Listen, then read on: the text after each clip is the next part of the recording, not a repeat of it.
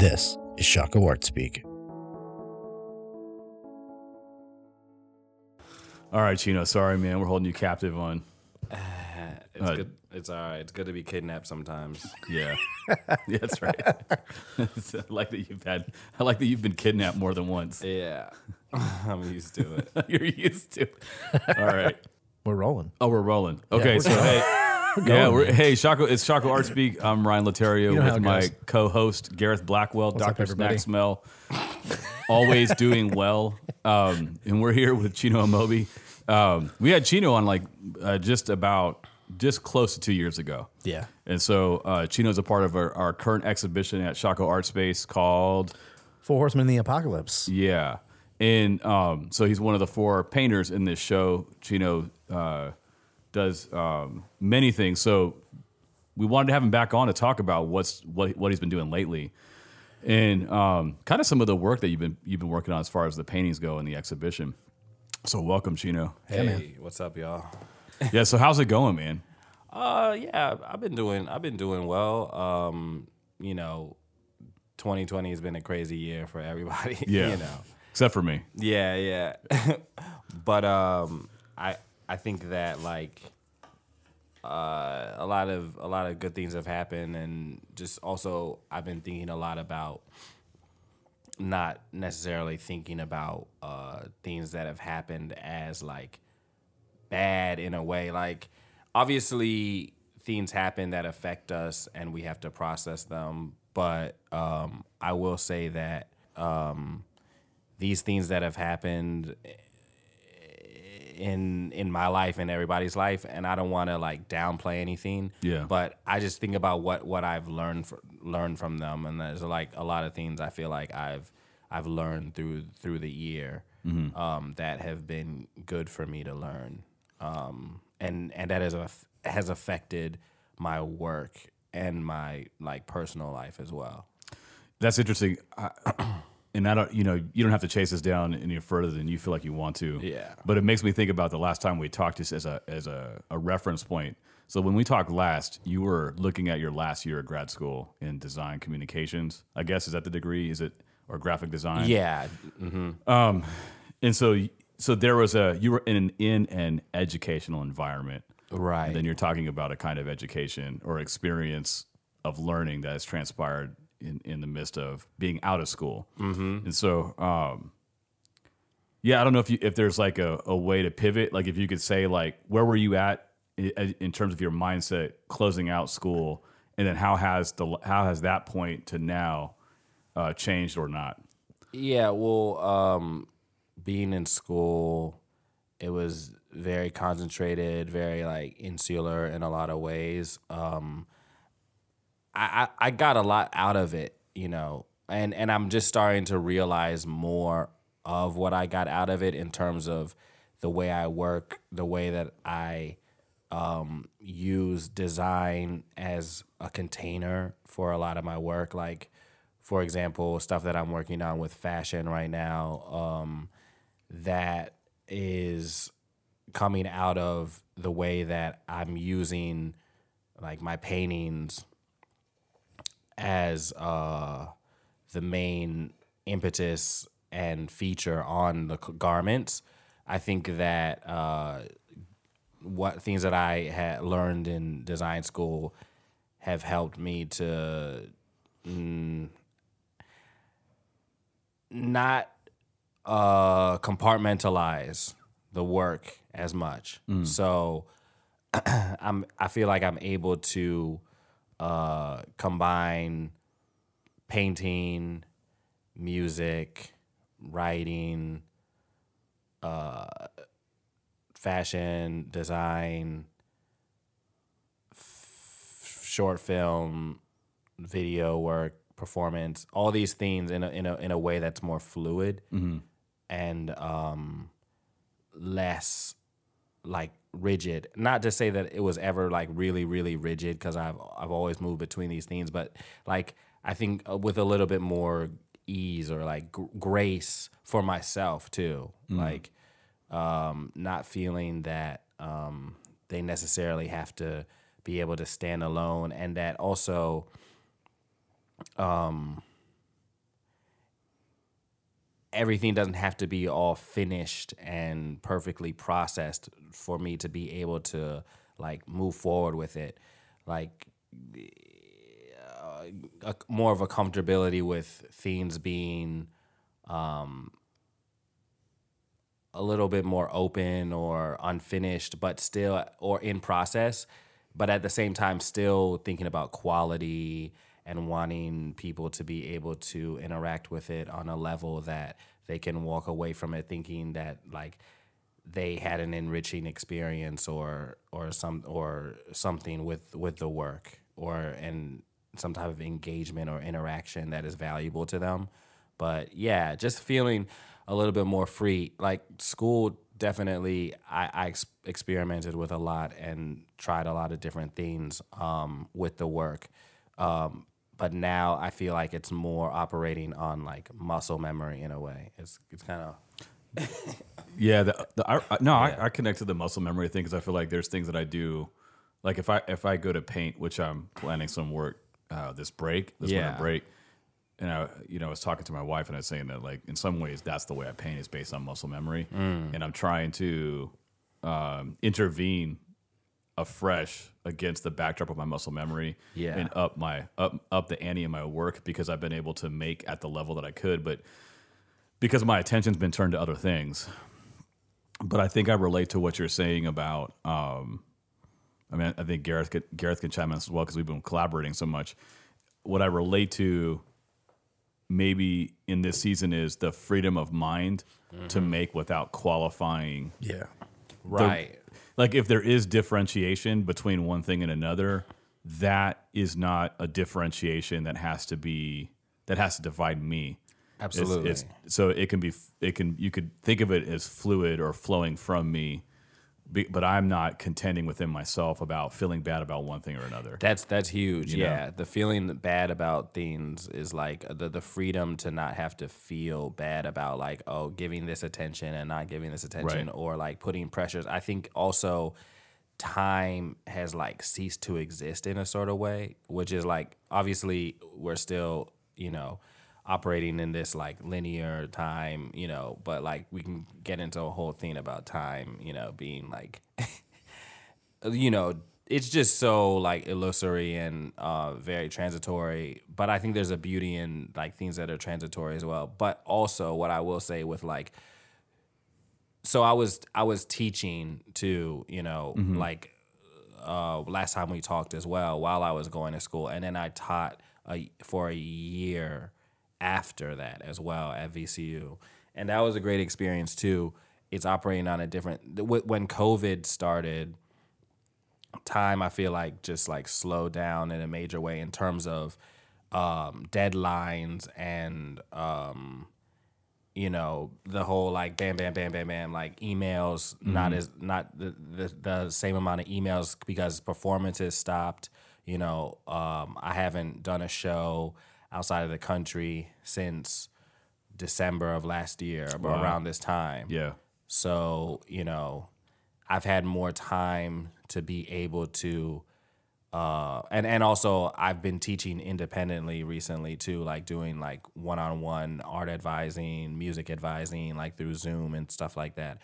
So that has also changed the timeline as well in terms of me being able to also say, okay, I can work on these things at at like my pace. Mm-hmm. Like I don't have to I mean, I'm deadlines can de- deadlines are great in terms of like productivity and trying to meet a goal, you know? So those are also good, but also like th- I think there's a value in like boredom even like mm-hmm. you know a lot of times i was reading about boredom recently and like you know it gets a, a lot of times a bad rap in like in like our culture in like oh you're not being productive you're not utilizing your time right you're not using your imagination well enough. But i think that there's something with like sitting with yourself and getting more comfortable with yourself and processing those emotions that you may not want to confront in terms of feeling like you're undervalued or not being product- productive enough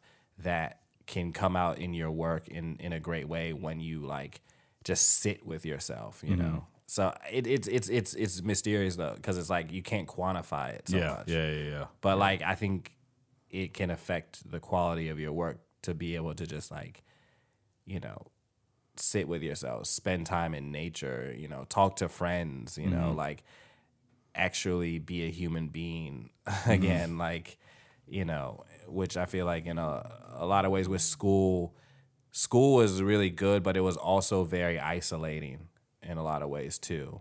Mm-hmm. Like you get in your head so much, and you Yep. know, you know, you Yeah. you know, y- y'all both experienced it, which is you know sometimes you got to do. there- There's a there's a season for everything. Right. That's, that's what I'll ultimately like. That that time had to happen, mm-hmm. and now it's just a different season, and just trying to like embrace all of those more. That I I, I can. I can get a little loquacious, so like you can stop me whenever. Yeah, you know. It's No, like- it's- that's why we have you on, man. yeah, yeah, yeah, yeah, If you're not doing it, then we're doing it. So. Right, right, right. it's gonna happen regardless. For sure. Um, yeah, I think. I mean, I think that's. I mean, that's hugely important. And I think it's that time of year where everybody kind of gets in a spot where they feel a bit more comfortable actually reflecting, right? 'Cause Yeah, I think for if, sure. If 2020's been anything, I think a lot of it's been uh, like trying to keep the wheels moving. Yeah. And and I think the question that we're all kind of at a space now to like kind of in a healthy way answer is like, did those need, wheels need to keep moving? Mm. did those mm. things have to stick around? Mm. You know, and I think um, you know, one of the positives, and I think we talked about this even close to the beginning, that like one of the positive things that could come out of such a terrible situation as as most of 2020 has been, has been the ability to really take a step back yeah. Yeah. because that's huge. I mean, like you know, uh, we've talked about in other respects with the work that people make. Like it's hard to do work if you're not actually looking at the work you've done. You know, how do you do that moving much so. forward if you haven't looked at it, Yeah. if you haven't really considered it or thought about it? And we talked about that in the space of like critique. We talked about that in the space of like professionalism. Mm-hmm. Uh, even like you know some of the stuff we've talked about in terms of like setting up stuff for writing grants. Mm. Right? I mean, there's a lot of ways where we have to really look at our work, and I think we've been. Uh, you know, given a gift we didn't want uh, in 2020 because we've been given a good space to do that. Um, you know, where uh, you know, I know folks who are like, yeah, I'm I'm actually going outside now. You know, That's huge. where I wasn't in 2019. Yeah. You know, Right, I was right. I was like in my studio. I was just doing my work. Same. You know, it was morning to night. It was only dark when I was outside. Like now in the middle of the day, they're taking that kind of like mental health walk Right. Right. you know, and and it's actually impacting their work. So I think that's a huge a huge space to talk about. Um, that makes a lot of sense. Well, it makes me, you know, I mean, there's people. We're not out of this. You know, that's the that's the the scary part. So you have to choose how you orient yourself towards. This is the life that you have. So like, you know, I just turned 45 on Sunday. So I'm like, that's the first time like I think my age has weighed on me in a real way. And I think partly because you got you've lived so much time, like you're on the tail end of that optimal season of your life. Like there's more optimal time behind me than there is in front of me in a lot of ways. And so you started looking at it like, whoa, so what was my life uh, contributing or amounting to or leaving behind and that kind of thing. And so, um, you know, I think that question takes on more precedence against the backdrop of like a, a kind of global pandemic where people's lives are being lost and so on. Like, Right. there's a sobriety to it, but at the same time, we, you know, as long as there's like, it sounds sappy, but as long as there's breath to breathe, there's an opportunity to actually Absolutely. have a, a, a, a better, a better attitude or orientation towards it. So I've been massively confronted with that opportunity and not always able to take it as such.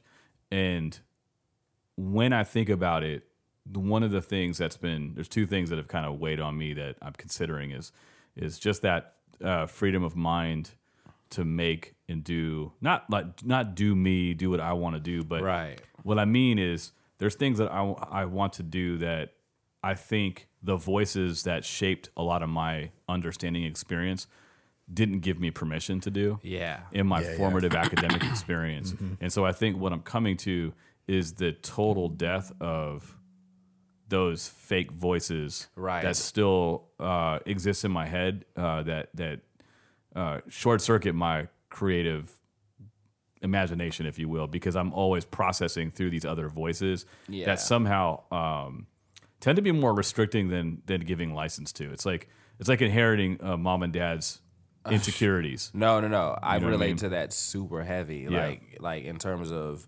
those things that you've inherited and like you bring, you know, that stuff into the way that you live your life and it's those illusions, you know, and a lot of that, so much of that is like fear based. And I, again, going back to the like, I don't want to play the game of like saying, oh, I'm blaming these person and blaming that person, which is not what you're saying at all. Like, mm-hmm. I'm, I also am trying to like embrace like what I've been taught in terms of like, not thinking of it as bad, but this is something that you can learn from. Because even if something somebody tells you something that is not like what you want to like do, I think that that you can still learn from what they're telling you to like pivot into something like like a teacher who tells you you should only paint a sort of a sort of way, like you shouldn't paint still lives or mm-hmm. whatever. Like you can you can be like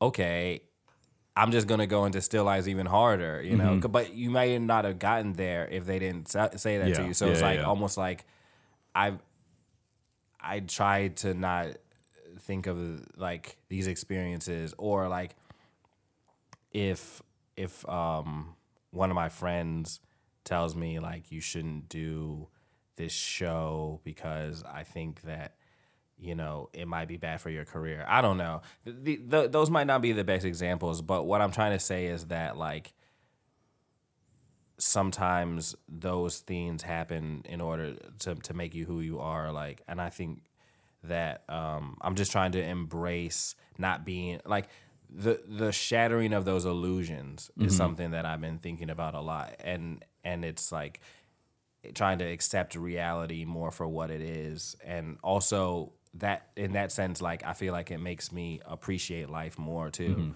Because like you know we're you know we're all passing through and like obviously the decisions that we make matter and stuff like that.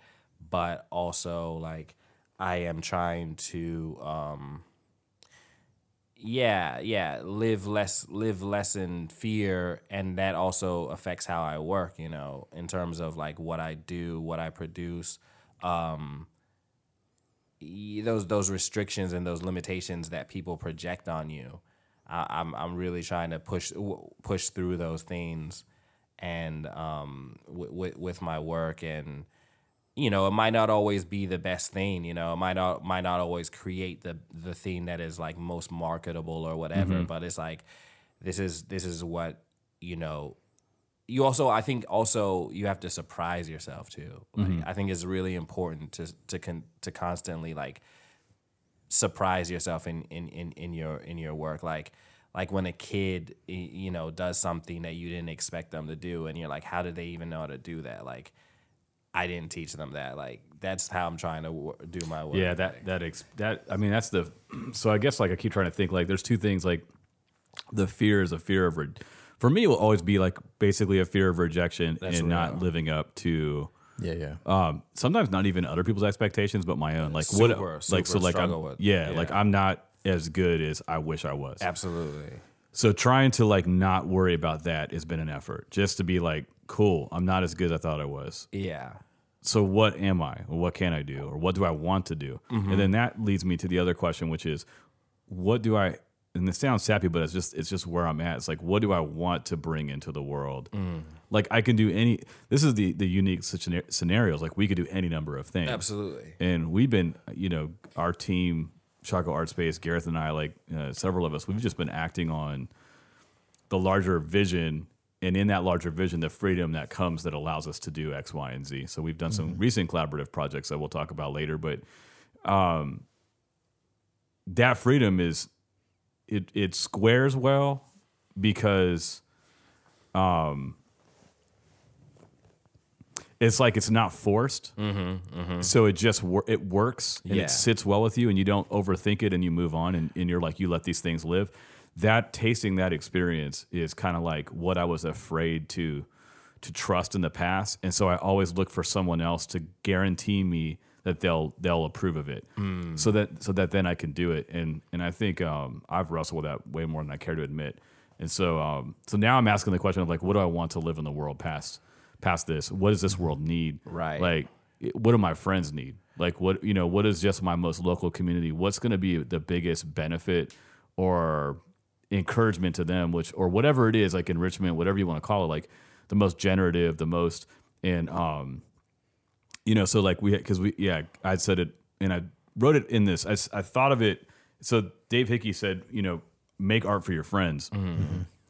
Um, and he's like, and that's it. You know, that's what it's really for. And, and I, I just, it, I, I never forgot it, but it also never fully squared with me. Like, so then I recently put this in like an interview for a magazine that that um that it, for me it's make and curate art for and with your friends, and then go make more friends. Hmm. That that to me is like sort of set my head straight. Hmm. It's like we just did a collaborative project with friends that, Yeah. like I said, you'll y'all will know about next week or week after.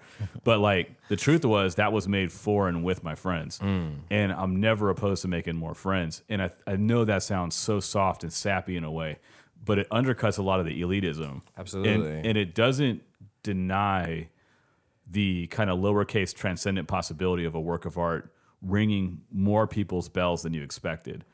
Um, it, doesn't cap what's possible, but Yeah. it localizes it and, and it mitigates the, um, you know, that pretentiousness that can well up in us as artists. For sure. And so that mindset has been turned on even like what I'm thinking about as far as my paintings go.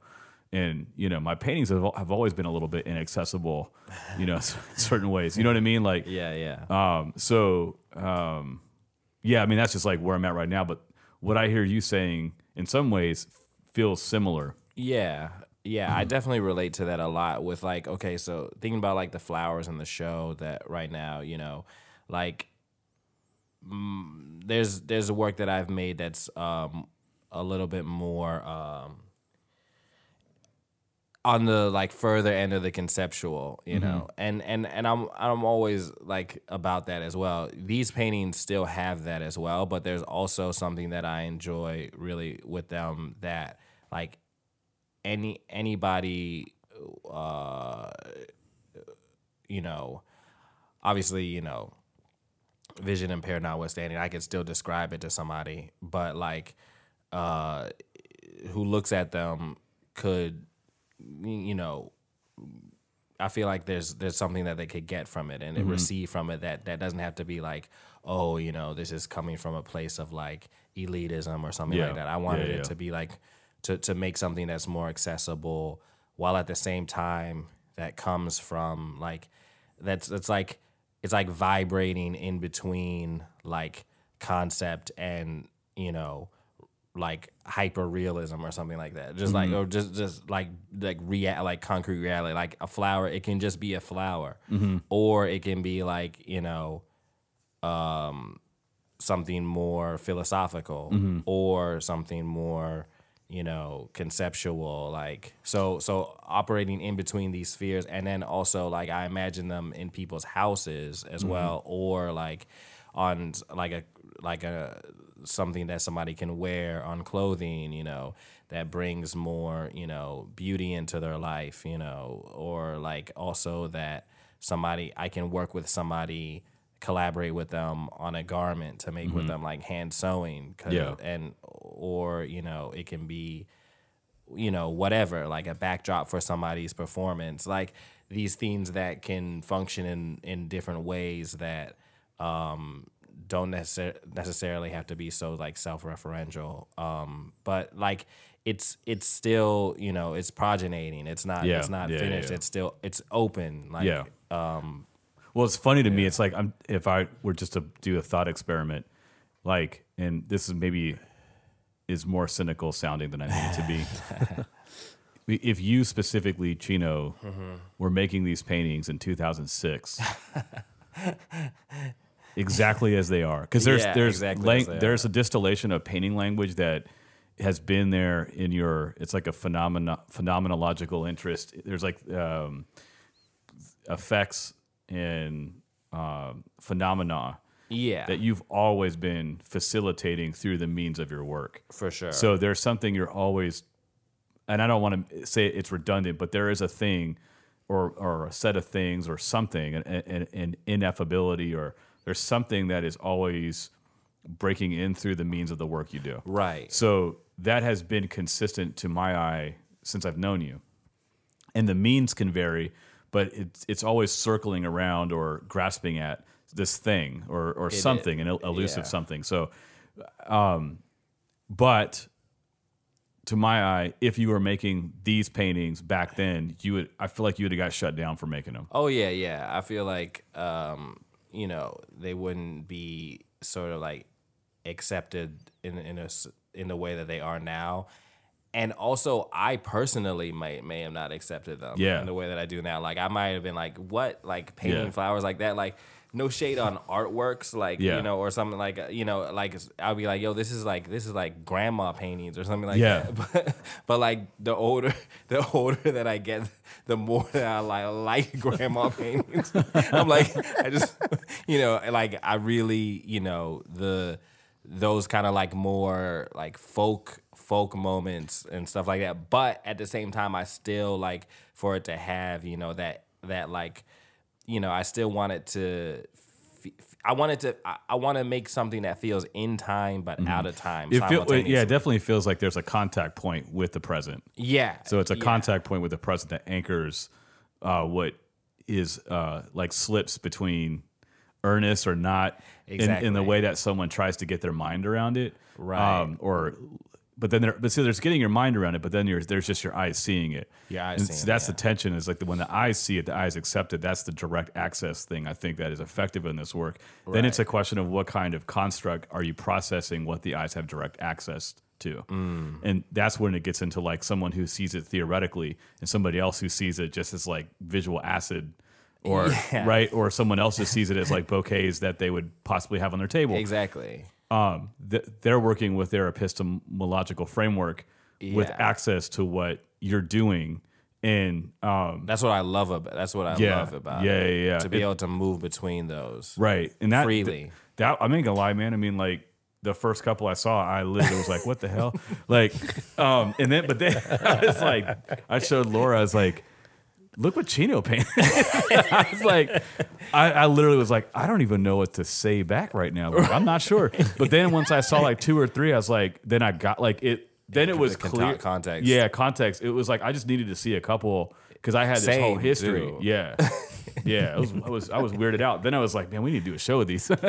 I went from being weirded out to like we should show these. These are these are good. These are exciting. Um, and I think that's actually the strength of the work Mm. is it's unabashed and it's true man I don't think you would have made these before No. but I wonder I I wonder wasn't free free enough in that in that way. yeah. Do you so? Do you painting. think that's a false thing in the way in which you weren't free? So here's what I'm trying to ask: Is Yeah, that's a good is it the years between these two points and the fact that you you've earned cachet in other experiences? May, that might be like that like from music that is like okay like that I, some some people acknowledge me more in music that Yeah. gave me freedom to be like oh now I can do Yeah. these wacky things. but so my question is like, so what, was it really? So then, then I guess what I'm trying to get at, because I guess I'm asking this for me and for Gareth, anybody listening, like truly, is yeah does it did it need like does it need that cachet or can we just like like so what i'm saying is if we take your past experience and we look forward like do we actually have to go through that or can we just shirk that off and just do what we do and let people diss on it until they stop dissing on it I would I, I I believe that the latter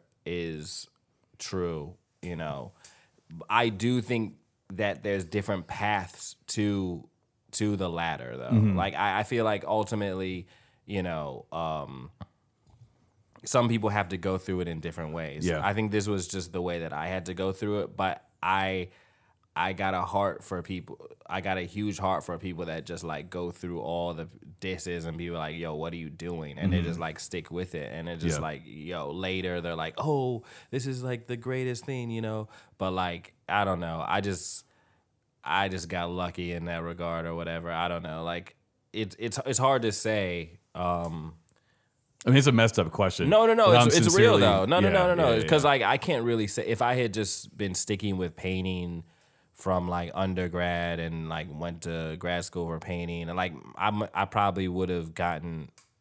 It may I can't say what would happen. You know, it, it may have looked completely different. I think the music uh, offered a whole different way of approaching painting um, and freed me up in a lot of ways. Like Yep.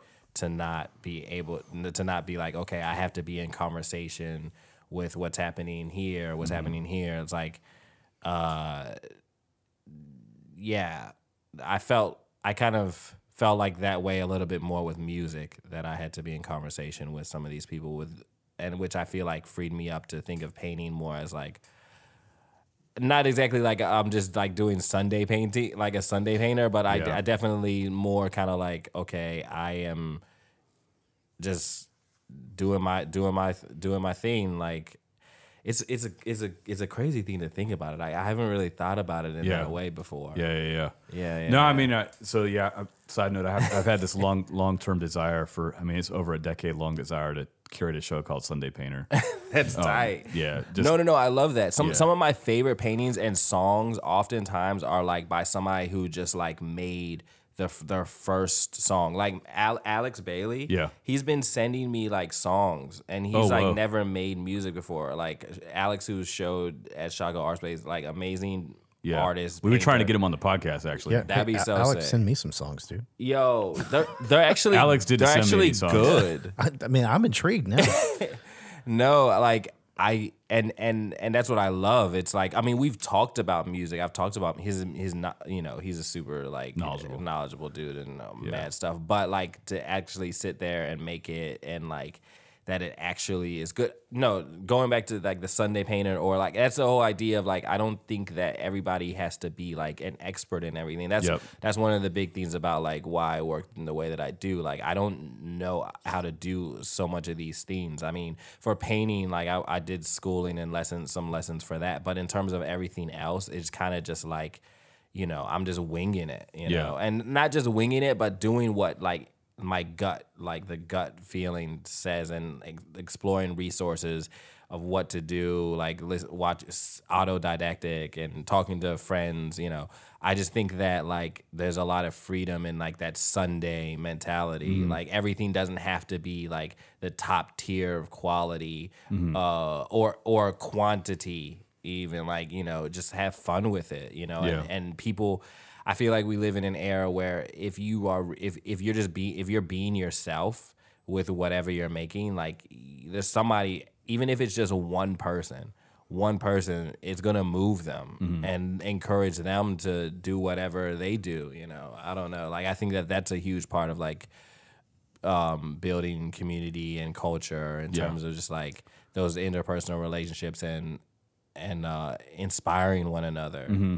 Yeah, no, I think you know with what you're saying, it makes me think that like I've got more experience talking to musicians who feel this way, right? A lot. Yeah. more free in what they do, a lot more free in what they create, and they'll talk the same way, right? Like where it's uh, you know there's there's these communities, there's these pockets, you know, Yeah. there's, there's these clubs where this stuff is is, is welcome, and you know there it, it feels that there's certain spaces, and I think I don't know even the the artists and designers that are the most kind of electric or magnetic are the mm-hmm. ones I feel like are are trying to pursue art rather than try to capture it. Mm. you know, so it's mm-hmm. like mm-hmm. there, it's, it's a whole different mindset. That is right, yeah. where it's like there's this elusive kind of thing out there, and there's an elusive thing inside of me, and I'm trying to connect these together in some strange way That's huge. and I, you know, and there's a there's a searching aspect of that, and not to go like full scale like crazy mysticism on this, whatever, but you know, but there's there's something like there's something that we can't really put words to. Dude, Absolutely. we need to have a full scale mysticism. No, we do. though. We do. Yeah, Yeah, I mean, because it, it, I think it needs to be it needs to be addressed at least because we all know it's a part of our process. No, ab- or we're just like. I don't know why this pulls me this way or this thing's this like mystical this. touch. Yeah, yeah, It's, uh, yeah. So it's like, but but I think you know one thing that kind of gets beat into us, and I'm gonna I'm gonna be the blunt guy here. um, just No gonna go way. no way. Uh, but the thing I think that gets beat into, us, especially like within, you know, particular sort of Just programs, is uh, we we get where they're like, this is what it is. If Right. you exist outside of it, you are not valid. Yeah. yeah, And nobody says it. It's not like it comes out of somebody's mouth that way. Mm-hmm. But you know, millions of art school graduates each year across the country and around the world can't be wrong if they feel the same thing absolutely. you know Yeah. and it's and it's tough um but i think you know it really is like um when i look back to like post grad school Mm-hmm. it was you know did i did i get the right formula have i figured it out right have i captured this thing Yeah. and now it's just like you know going back to like all the different stuff that we all like to do and pursue what you said earlier on about like not feeling bad about doing a number of different Yeah, things. yeah. Like uh it, it it's so much more comfortable now No, absolutely. to pursue art, whatever that looks like. Yeah, whatever that is. Yeah, yeah. What you said about like capturing it, like I think that that's super huge because I feel like a, a, for a, for a large portion of my life, it has been a lot about like trying to capture this thing, whether it, it and that goes all across all spectrums, but like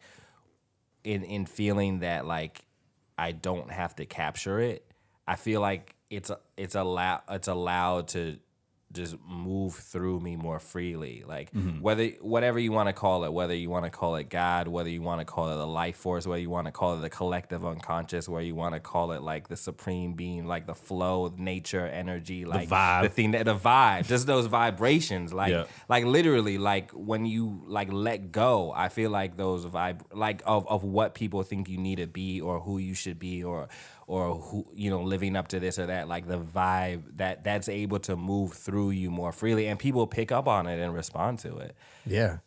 yeah Because I think you know people like when they when they see that kind of freedom, like being acted out, yeah there's something where they're like, oh, I could, I could do that too. Exactly. And that's what you, I mean. I think uh, almost anybody, unless you just certain certain kind of artists or designers, I'm sure we've all met before. But almost everybody, like they they want that. You know, you want to feel like you're the thing. You're like the little spark that set the fire in somebody else. You know, even if just a little bit. Yeah, I think that's ingrained into like just uh, existence and who we are, like that type of being able to ignite that spark and and that that's what freedom. That's what makes us feel free. Like when we're watching a movie, we're like, this movie makes me feel so free, or this music, it makes me.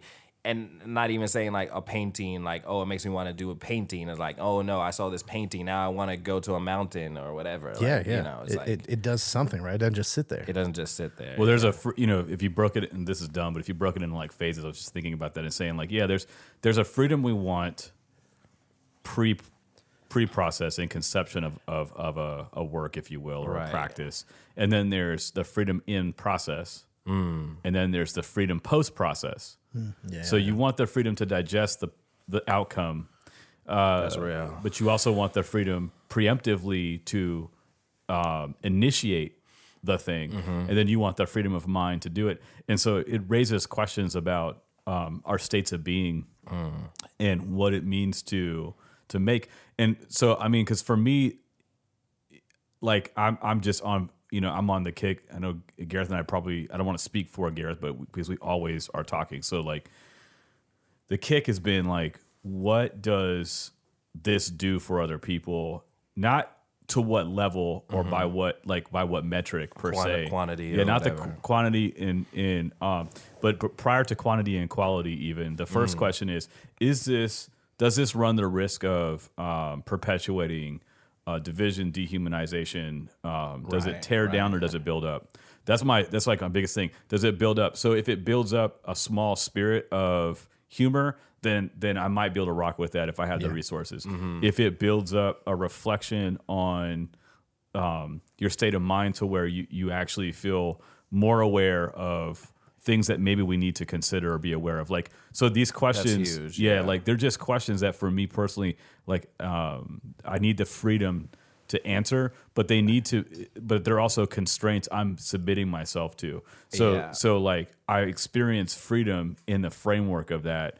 Um, and it also mitigates when I drift too far outside of that lane. Like, Right, right, And right. so it, creating is different because I've answered that question in general, Mm-hmm. and now I'm only looking at that question in particular to whatever I'm doing. I identify with that too in terms of like if if something's like feeling like it's like divi- divisive, you know, then I feel like it's not it's not connected to that like spirit of freedom that that like freedom that I'm trying mm-hmm. to like put out there, or if it's like harmful mm-hmm. harmful to like you know or or like hate coming from a place mm-hmm. of like you know um yeah you know like I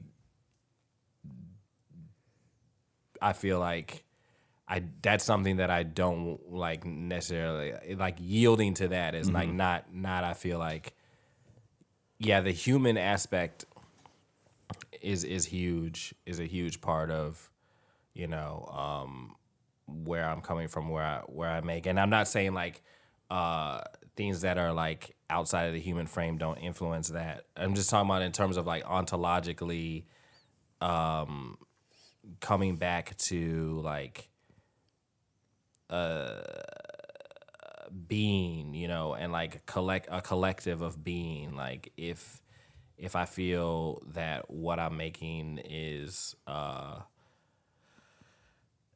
not not in line with that, then it just doesn't feel natural. And mm-hmm. It doesn't feel like Feels like you're fighting against something. yeah, yeah, yeah. know, the so if- tension that creates yeah. that tension. Yeah, yeah. So if it tears down, I mean, I think the other other one too that I've been trying to figure out, and y'all might be able to speak in on this, is we've talked about in the podcast, but it doesn't mean I got victory over it or answers over it. It's Right, the right.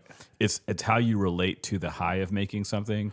So it's it's what happens after the high is over. That's true, How do you manage the low? The because it's it's a necessary. It- yeah, it's almost it's like a fallout from the high. Right. And I I can run too high and too low. Same, same. So I'm having to figure. I'm having to like like I do not have total victory over that. Like I'm no, not, no, no, no, no, yeah. absolutely. The current, like it's like a wave, you know, like Mm-hmm. like like the wave goes up, the wave goes down. It's like I'm trying to like, it, it's it's really it's really wild that you say that because like I can be I can be like pretty manic with that too. Like when I like even even during this painting show, like I definitely got like the I experienced like the post show depression, you know, which like you know a lot of if you're an artist or creative person, whatever, you can relate to that. Like when you do something that brings you that great high, and then it's like, oh, okay, you know, life goes on. It's like l- being able to actually like, embr- and isn't something that I'm still, you know, training myself mm-hmm. f- for daily. It's like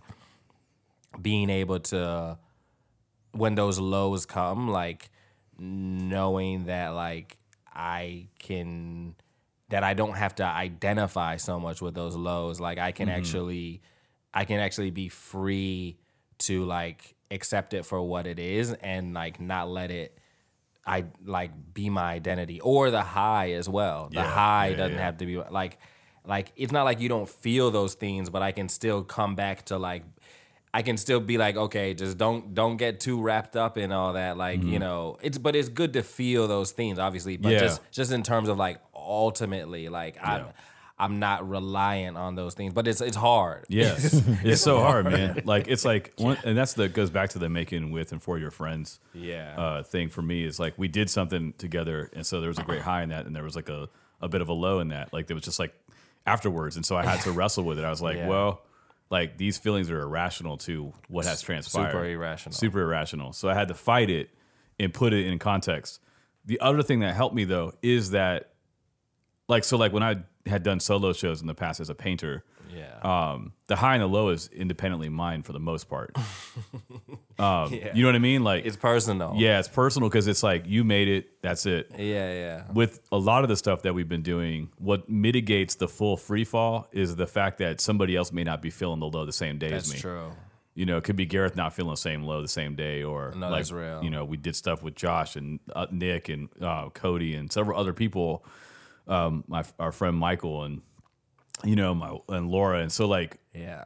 we we all could pick or tr- like so where I'm starting to drip, someone else is not. It's not all about you. Yeah, and then and so they can pick you up like you you galvanize each other, you keep each other in that that state that is a little more has a little more equilibrium to it. For sure. And um, so that that's been resonating with me lately as a challenge to my ideas about what it means to be. Uh, so when I'm a painter, Yeah. th- that's where this idea has been resonating with me is to be like I need to let people in more. That's huge. So that way, not not selfishly, not as a No, no, pragmatic no. move, but it says something about the way we're wired. Yeah, and- absolutely. And, how things best work for us. And I think, and Gareth, you you know, I think you could chime in um, from like a designer standpoint because I think you may have some some commonalities, but then you also might be able to shed light on this, like because like from, from a painter standpoint, strictly speaking, a lot of times you're what's glorified is the solo-ness of being a painter in your studio. Absolutely. Yeah, yeah. And I think myth. that's the thing. That's the thing in my life. That's the part. Not that I'm not painting alone by myself sometimes, but that's the component that always drove me to depression. No, absolutely. So the question for me now as I go back into like work on some new work is like, how do I like just open the windows up to to my friends Mm-hmm. because I'm because I'm thinking about my friends more when I make now. I'm not thinking about a, an anonymous crowd. Mm. That's what I mean. Is like I'm actually thinking about real friends and what would edify them Yeah. most likely through the means of the way I, I, I visualize as a painter. And so that's that's fresh for me to actually say, no, I'm not going to think about a fake art school audience. I'm going to think about my friends. Absolutely. And what that means is I might let them in sooner on what I'm doing so that they're walking out with the excitement and, you know, or criticism and all of those things together as as as a part of the experience of art making. Right. So that's not just culminative as an art show, but it's it's it's like the audience is the the the friendships and the collaborators are collaborative in the life process. For So sure. I'm, I don't I don't know if that makes sense, but that's what I'm thinking about right now. It's like, what does it look like when your friends are making work together uh, through the whole process? No, And, absolutely. you know, living living it out together, and um, you know, I'm still it's a raw thought. Yeah, I mean, I- I would say I, I'm tracking with you, Ryan. I think, you know, from like the design side, especially if you're looking at like client based, like more commercial design stuff, like it's it's strange because already a part of the process is a lot of that letting people in. Like it's just part and parcel to it. You know, you got It's a like the other side. It can it's, be the yeah, other it's side of the, the exact opposite, Yeah. but the same thing. Yeah. So it's like, okay, so I've got these people in the conversation, and so um, having like had my interest in painting peaked the last year, and taking a stab at a few things, like it's now how do you let people into a process, Mm. but how do you listen to them in a productive way? Because sometimes in a client based way, like with design, you don't really get a say on when you get to listen. For sure. Yeah. You know, it's like they're footing the bill and they have these very specific things they want. So you just you just say yes sir, yes ma'am, Yeah. and do it. And and that's hard because then when you move into a space where what you're because I think that there's like there's there's a tendency for some depression on that side too because you're like I know what it could have been. Yeah. You know, like if we hadn't made these concessions, if you hadn't thought this was a good idea, if you hadn't seen that terrible thing that you wanted us to copy, you know, like then then it could have been so much better. Um, and that's tough. So then entering into a space of like making it another way, it it then becomes, in a sense, almost like oh, I, I have to actually, I have to listen to myself, which doesn't feel that different from coming out of grad school in some ways because it takes some time to kind of silence those voices Right. of the other people in the studio, of the other professors, of the the critics, the curators, whoever. Right? It takes some time to so you actually are like, oh, I've got my own voice. Yeah. that I can I can say and do, and like nobody has to check off on this. Nobody's got to sign off on whether or not this thing is okay. Um, so I'd say like it's very different, but it's very much the same Yeah. um, on on the side of things I've I've dealt with. But there is like through all of it, I think there is this like desire for like a a bigger sense of freedom, and not in the sense of like don't tell me what to do kind of freedom, Yeah, but in the freedom of like I, I think I actually need the freedom to explore what it is that I want to make, that I desire to make. You know, like what is that stuff I want to put in the world? yeah. Going back to those questions you were asking, Ryan, like what what does the world need that maybe I can give? Because that's a you might listen to that in a singular sense and say, well, that sounds kind of selfish. You know, y'all talk about community all the time, but now you're talking about like personal freedom and how do those play together? And I think it's that there can be a beautiful community that's built around individuals expressing personal freedom Absolutely. in relation to one another. Yeah. Not in defiance of one another Or in isolation. or in Yeah, isolation. yeah, yeah. And that's, I think, one of the tougher parts of it um, is that uh, the things, especially the further you get away from grad school, I think the things that kind of become sweeter over time are these memories you have where you're like, remember when we were all in the studio doing our things, Yeah. just stuff bouncing yeah, off of each other. Yeah. And in the moment, it may not have been that great. Yeah. you know, it may Most just of my be. fondest memories aren't actually the exhibitions or Right. shows. It's Yeah. actually all the in between stuff. Anyway. For sure. The process. I mean, athletes say that about like, uh, like a lot of pro athletes, they miss the competition, but a lot of guys will say things like, I, I just follow a lot of basketball players. Like a lot of athletes will say things like, I miss the locker room or I miss the bus, I the do. camaraderie. Yeah, so there's like a camaraderie thing, or there's just like something about knowing each other, you know, And like being known go by back- each other. Yeah, being known by each other, like we always jokingly, or we always seriously say, but Yeah. jokingly right now. But um, which leads me, uh, I guess I. So I got a, uh, another question to just like throw out to both of you guys mm-hmm. that I feel like is just kicking around fresh in my head again after a lot of years of not dealing with it or just ignoring it or not worried about it. But it's like, what do y'all do with the the the level of just there there is and probably always will be in our lifetime a sincere amount of disregard for anyone who who makes art. Like, just what do you do with the people that that are like maybe in your friend circle or in your community that completely disregard what you do or even possibly not only disregard it but it actually lowers your standing before them hmm. What do you do with it you know like that's a messed up question again No, but no, no, it's I- real. i feel like it's tied into this discussion in some way um, because there's the positive side of making for your friends but then there's everybody who's like oh you're a you're going to spend your time painting. Like I, my wife and I were talking about it, and, and Laura was like, we did this project that uh, is musical, and that's you know, we're. I won't say any. I keep alluding to it, but I will say that I'm not gonna. I can't help it. I'm excited about it. But the thing is, so she was like, you know, like if people want to like dump on that, like Yeah. there's other people that like they spend their time going jet skiing and. You Oh, know, like yeah, it's for like it's sure. like at a, and not to reduce a creative practice to the opposite, which is like, but she's like people go on expensive vacations. Like you could spend your time doing this project with friends, or you can go on a vacation with friends. Like, Right. Like it isn't just because someone may look down on it doesn't mean that it's not valid, or you know. But anyhow, Yeah, or you can you know steal money from poor people in the stock market. you Yeah. know, but that's a, that's valuable. val- you, you can make a lot of money from lo- it. That's exactly right. Like I, I feel like I feel like it's in that regard like it's super important to like.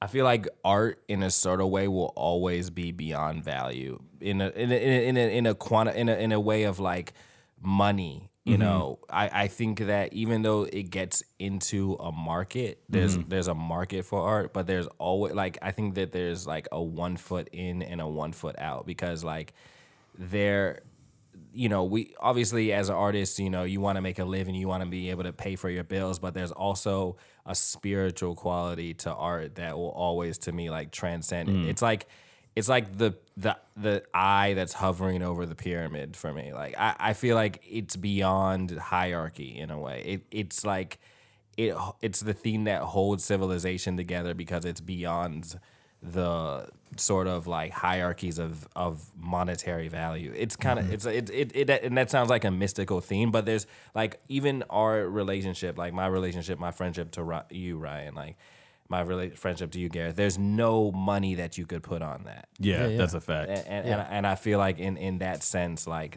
that, I also get that same feeling from art. Like mm-hmm. there's nothing that. So so if somebody wants to say that, like they're free to say that, but it'll never like have sort of like power over me in in a in a sense, in like a spiritual sense. It might like be like, oh, okay, you don't know what you're talking about for a second, but ultimately, I'm still gonna, you know, it's like breathing. I'm still gonna breathe, you know. But that's that's like I don't know. It's all yeah, yeah, yeah. No, it's just. I mean, I- It's a good question though. I think that's super. That's super tough. It is. You know, I mean, like because it's. Um, I mean, this is something I use as just like a part of my teaching. Even is when we talk about professionalization. One of the reasons that it can resonate with students so well is because there is that kind of like stereotype of the the unapproving aunt, right? The person who comes to like Thanksgiving dinner and says, "Oh, so how's art school going?" Yeah, yeah you know what yeah. I mean? Oh, Like- you teach drawing. Yeah, like That's there's there's always ground that. Uh, I mean, shoot, I, I have a freaking PhD, and people still look at me and go like, "Yeah, but it's in, it's in the arts." Yeah, And it's like, oh my bad, I forgot that those were super easy to get and Yeah. didn't take any time, and I just had to you know pay twenty bucks for it. Um, but I, you know, it's it's tough because I I completely everything you're saying, Chino, like resonates. Um, that we I think you know we we want to make everything so so logical mm-hmm. and so understandable and we want to compartmentalize everything and we make want to make everything completely discrete and separate from everything else.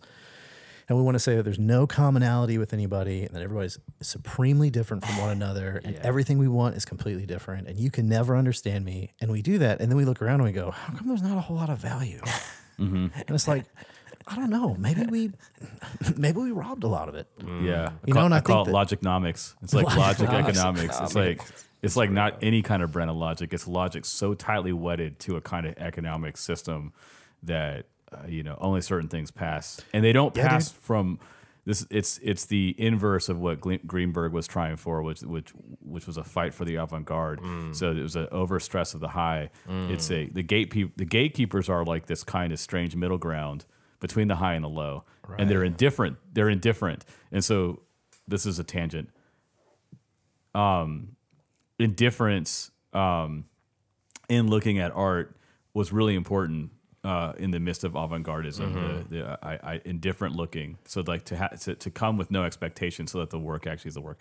So that's almost like a play. And so then you get real people that are actually really indifferent, and they're like, "Yeah, if I can't quantify it, it don't count." Right. Like Yeah, if it doesn't brass tacks produce money, then it don't count. Right. And and so um and we live in this system that treads in that. You know, like the irony is, I, I was gonna say, I, I was looking for this. Like I just this conversation, like I'm our film is being uh, uh, highlighted in a March issue of Image Journal, and and so the builder, and this, I'm just gonna break the rules and sneak a question that was asked of me. And so this was the answer I gave, just kind of like thinking on this issue. And so he, he put, I love in the film how you described the sense of value and pride you got from bartering one of your favorite paintings you'd created for some significant construction work by Dawn. He said it's a great illustration of value being both calculable and incalculable at the same time, hmm. and how it can be given and received in unexpected ways. And then he asked, How has this experience opened up your understanding of value since then? And I just put, It seems that value is a pervasive, actual, and potential resultant of human efforts to relate with and make much of and out of the world we find ourselves in. Put another way, meaning does not only happen if we make it. We make we make meaning out of the world that is already meaningful. Right. So the actual experience of bartering further solidified my sense that value is both contained in a given object, moment, or interaction, while also necessarily elusive and far more expansive than any kind of typical economics we tend to track in in our in our commonplace or any any given day. It's huge. Um, and the problem, I guess, the, the conflict in that conversation in my mind, like, is especially like a written interview, is like having said that leaves you still open to the vulnerability mm-hmm. of people persisting in their economic everyday category. So it like it doesn't answer. It's like I believe that that's true. But it doesn't give me any more peace about how people can foreclose and say, "Nah, it doesn't count." right. Right. Yeah. You know what I'm saying? It No, doesn't. It doesn't protect you. It maybe points to what maybe is true, but there's no shelter in it. No, no, no. It, it makes you even more like exposed. Yes, because you're conceding it. Because I think, I mean, there's there, there's competing categories. I think when we talk about like in this space, which is like efficiency versus creativity, um, and I think a lot of questions uh, come down to like this kind of Western sense of efficiency. right. Um, and so, you know, what do we say? We're like, okay, well, if if you're going to go to the factory, then you should get your stuff out a lot quicker. Like the factory should be more productive. Efficacy. Right. Yep. So like, and if that's the case, then like, then you get those questions of like, well, why are you majoring in X? right. Um, why are you making these sort of things? You know, like, I mean, I've had conversations with people who have looked me square in the face and like, I know tons about art. I don't know why you don't just go do this because you can make a ton of money. Yeah, I love that one. And it's like, wait, you just said two competing ideas, um, which the first one says you don't know anything about art, and the second one says you don't know anything about economics. Um, so it's like, I don't get to just repeat what somebody else has done. Like that's not how this works. Like, Yeah. if I want to go open an Arby's, I can just pay some money and open an Arby's. yeah, get the training videos. That's right. Hire Get the my roast people. beef hot and ready. And you know what? And I just set down my little factory and I do my thing, and I'll probably make marginally good income. Yeah, Good to go. Right. But that ain't art.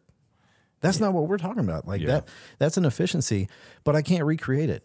Somebody can come behind you, Chino, do the exact same things you've done and have Right. wildly different results. Absolutely. Good or bad, right? They could be a whole Absolutely. lot worse. They could be a Yeah. whole lot better. Yeah, yeah. And For same for sure. either of us. Like we can't recreate those things. Yeah. But we still try to fit so much of practice into a like a, a logical, efficient sort of Mm-hmm. mindset. And it's like I I think that arts actually do something good by trying to massage some of those lumps out of us. yeah. It pushes against the ri- the woodenness or rig- rigidness of um, I mean, of those categories. you know? dude Yeah. like the, I, i've gone to museums with people family members friends whoever uh, classes of kids in high school and they've said things like well how do i even get this paint i don't even why is this even here Yeah. and i'm like well you got you need to sit with it for a minute I'm like i don't have time for, For that and i'm like well you asked the question like Yeah, you asked. You what's so hard about now. sitting with five minutes No, that's in front the of a thing. painting It's like looking at a chessboard and, and being like, "What's the point of this?" Well, you- Yeah. you, get to play, and then and then you're confronted with uh, is once you enter the board and you enter the sort of the logic of the game,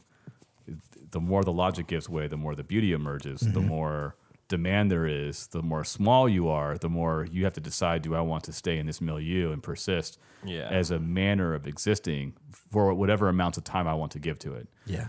And what's evidenced in our culture is we are willing to give ourselves over in our imagination to things that are often predicated on entertainment. Yeah. Yeah.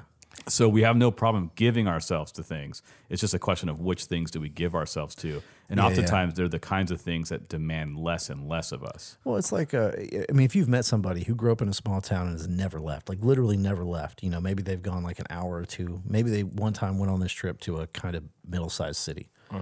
You meet that person and you meet somebody else who's been some places, gone places. You know, like there's a difference in people, and it's it's nothing logical or efficient. It's just the fact that there there's something that's a bit. It's a bit more full. I'm just going to put it at say No, it's that. There's a bit more Yeah, full fullness, to them, yeah. right? There, a fullness of understanding, a fullness of experience, a fullness of context. And I'm not rich- saying it's- richness. a richness. That's probably better because fullness makes it sound like there's like a It's related though. you know and so it's I, there's a there's a richness there um because it is i think it, it's still the quantity versus quality kind of argument it's Yeah. like we don't have to have art life can just be a quantity thing which I think is is just short sighted, and I don't blame people when they say that, but it's it's like really not. It's really taking things for granted. It's taking it's taking language for granted. Like think about even the way we're communicating, like language arts, like you know the food we eat, you know culinary arts, um, the the way that we talk about uh, an experience, the way that we experience just life in general. Like if we didn't have these things, I feel like um, you know it would be complete completely. It wouldn't be dignified. I feel like I feel like art brings dignity or has the potential to bring dignity to the human experience. Ob- Obviously, a lot of times art world art market whatever things there's so much abuse pervasive and Yeah. that you know notwithstanding like i think that what draws people to it is the that richness and the and the dignity that it gives our lives. But we take it for granted in the same way that i feel like we take a leaf falling for granted you know? Mm-hmm. Like there's there's the but it gets into it gets into the poetics and you know the poetics oftentimes points to like this beyond something that's beyond language you know? But i i think that these things are what like connect humanity to to to to something that is you know mysterious as well too. I think that like uh so much i think the the mysterious nature of the state we find ourselves uh, in is taken for granted way too much like. This is so this is a weird i'm gonna tell you uh, this just happened. It's a weird story. I probably it's probably too much. I'm well like come on ryan. I know i'm like my We're already is- there. i know I, whenever i lead up that means i'm gonna do it but i'm just Uh, here it comes. i'm afraid. So it's done. so anyhow we, we've kind of taken in a neighborhood cat. Yeah. And the cat comes into our house, you know, and it's like welcoming a stranger into your home. So, so the stranger becomes known, and you start to care about the person, the cat, not a person, but the idea that the cat, you know, this cat is like a, a thing now in our lives. So my kids get because we're allergic to a lot of animals. So all that to say, we've been loving on this cat. It's probably been abandoned. It's super old, maybe going blind, and so we've been loving on this cat, feeding the cat on a regular basis. Uh, we uh, we named them Fluffy, so she's her name's Fluffy. My kids named her Fluffy. She's not Fluffy at all. She's pretty pretty beat up, um, but they don't know any better, so it's wonderful and they're excited. I actually love the cat now. I'm like I look forward to seeing Fluffy. I've never had an outdoor cat, so all of to say the cat is Fluffy is starting to feel some love. So Fluffy rolls up to our door with a bird in, in their mouth. and the bird's alive. And I'm like, oh, oh Fluffy's bringing us a gift. Like, there's no mistake about it. Fluffy was excited. Oh, so I had to help the bird, assist the bird out of Fluffy's mouth because it was still alive. And I'm thinking, okay, this bird's got a shot still. So I pull, you know, you grab the back of Fluffy's neck. You know, there's a little that that mom spot where, a, Yeah, you know, yeah. and Yeah. Fluffy lets go, and the bird flies low level to a tree in front of my house, and then is laying there.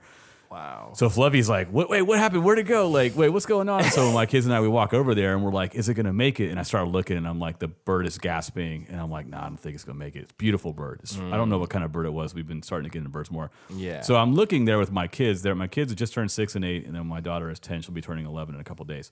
So we're watching this bird, and we're essentially watching it pass mm. because it's. I'm trying to discern if it's getting a break or if it's going to die. So I'm like, I don't know if I'm supposed to put out its min- misery. Like, so I'm running through all these life questions in front of my Right. kids, and then it just occurred to me, it's like this this bird's going to pass. Yeah. you know. So we watched it take its last breath. Wow. And we watched its body change after it, it breathed. And so we, my kids and I, said a prayer. We Yeah. just thanked the bird for its life, for the Right. story it led, for the conclusion of its life, and that this whole thing unfolded in front of my kids. And my kids were like rolling with it. And we were like, we we we didn't take it for granted. We actually gave thanks for the bird's life, Absolutely, absolutely. for the state of its beauty. We were sorrowful over the way it ended, but we also believed that it was possibly supposed to go this way. Mm-hmm. So kind of said a prayer, did a did a little thing, um, took care of the bird uh, afterwards, and put a kind of a conclusion or a sense on what had transpired Mm. because it could have been left as a random Oh yeah. a randomized thing where you Absolutely. and you just kind of go you know the option was there to kind of go like that didn't fit into the economics of our day. There's no value equation there. Mm-hmm. like it was an, if anything at best was an inconvenience. But the op- opposite was true which was to your point because you were saying sometimes we need to see the extension to nature and like Yeah. and it's like no there was something there that happened. There was an event. There was a, a competing set of values that were going on. This cat has uh, natural inclinations to catch to hunt. And it wanted to bring an offering and so um, it brought an offering to my home i can either discount that offering or i can actually give thanks for it um, and i know that sounds super weird No, no, I no. mean, it's real though. yeah, I it's real. but also to help my kids understand like that was a real life that actually had life and breath and we just watched it take its last breath Absolutely. and there's there's a immense value in acquainting ourselves with this because it's coming for all of us it's coming for all of us. No, I think that sense of, I mean, that's, the scope is huge. And I think like, it, I think if we had a better sense of our own mortality, oh yeah. we'd have a much better sense of the things in our life that we actually need more of. Absolutely. And I think it would be, oh, uh, it's probably not this new stupid series on Netflix. you know, we probably don't need another one of those. aside from Mandalorian but Well, everything except else for that. yeah that's Uh, for you know that. what I'm saying? That's Like, Disney. sorry yeah sorry but you know, like we don't need that one more series. We don't need that one more thing. But uh, but there are other things we need that actually are Yeah. much better. No, and I think that there's a lot of you know there's a lot of groaning going on in this time right now because like we feel that. Yeah. You know and like whatever this is going to be probably uh, an inflammatory statement for some people listening whatever but it's uh there's if you know i tend to believe that a lot of people's problems with things like lockdowns and masks have nothing to do with lockdowns and masks it has everything to do with the fact that they don't fully comprehend how much they need to be around other people in real specific spaces. Um and the only way they know how to like push back against that is by saying oh i'm not going to wear my stupid mask mm-hmm. Right, right. you know, and I'm like, it's like, I don't know. There's probably people out there being like super flagrant with just being ignorant about mm-hmm. stuff. yeah, yeah.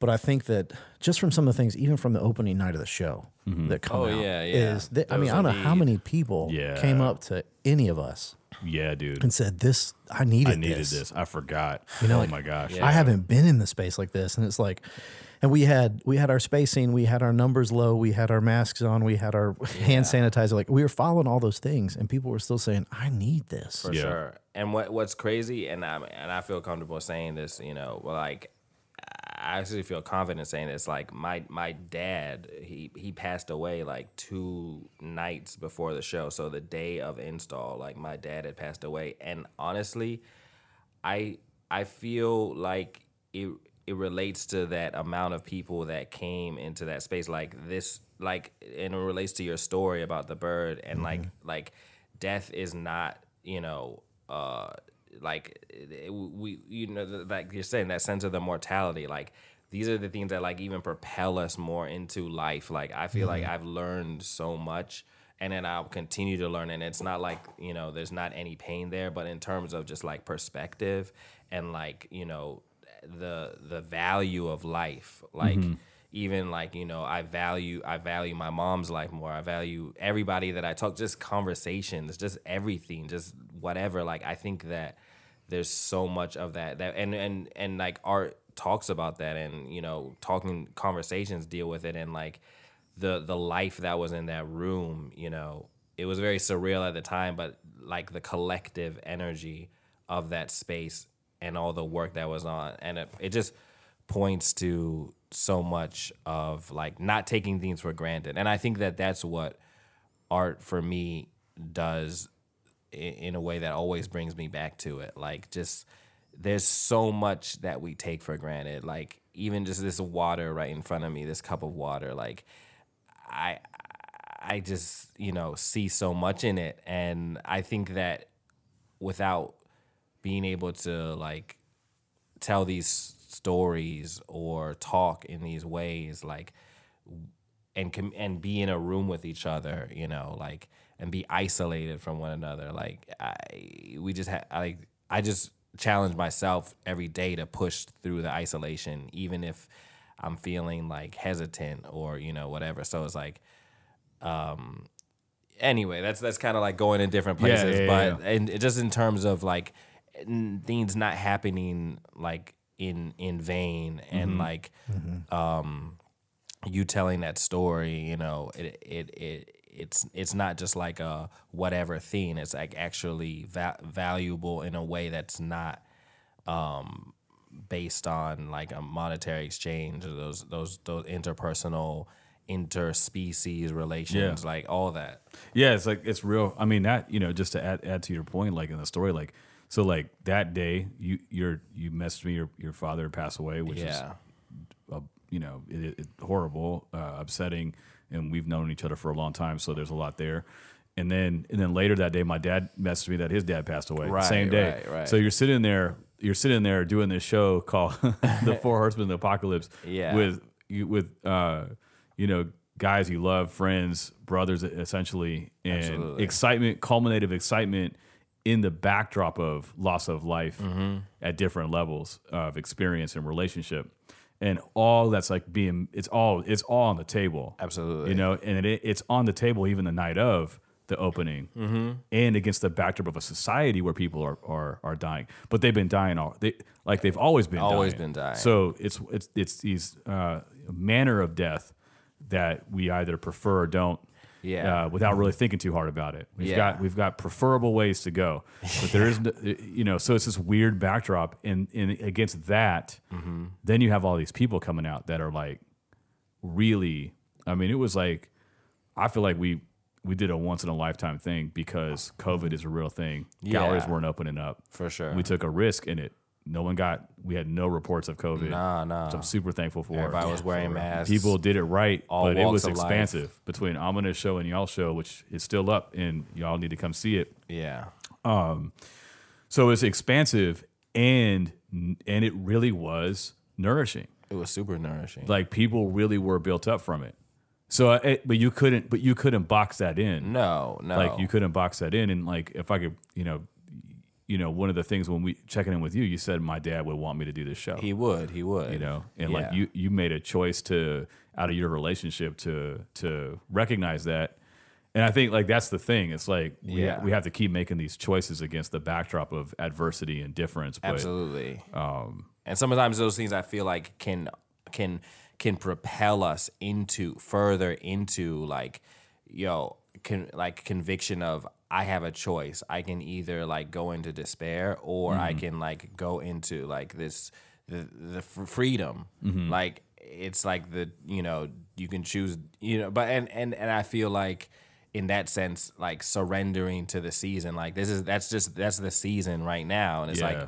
like like life you know like nature like it's it's not gonna stop like Mm-hmm. if a tree if a tree dies another tree is gonna grow and that's not that and then you you thank the tree you don't Mm-hmm. you don't say like oh that was just a wasteful tree like you actually honor it like and keep the legacy alive of the forest like i think that in the same way i'm trying to do that for my dad like you know keep the legacy alive and not stop and go Mm-hmm. into despair like because that's part of sur- surrendering and that, that's what he would want me to do. And i feel like uh, I've learned a lot, and also fear is something that I feel like um, I've been able to sometimes things hold hold hold me back even though like I've done so many things but still there's you know there's things that that tell you that hold you back and say like oh don't do this it's not Mm-hmm. gonna work but like no there's like you, you just like converting that fear and like transmuting it like it's just it's just energy Mm-hmm. Yeah, you just yeah, like yeah, yeah. you just push through it but it's not easy it's not Yeah. easy obviously it's a daily thing and I'm kind of rambling now No, no, I,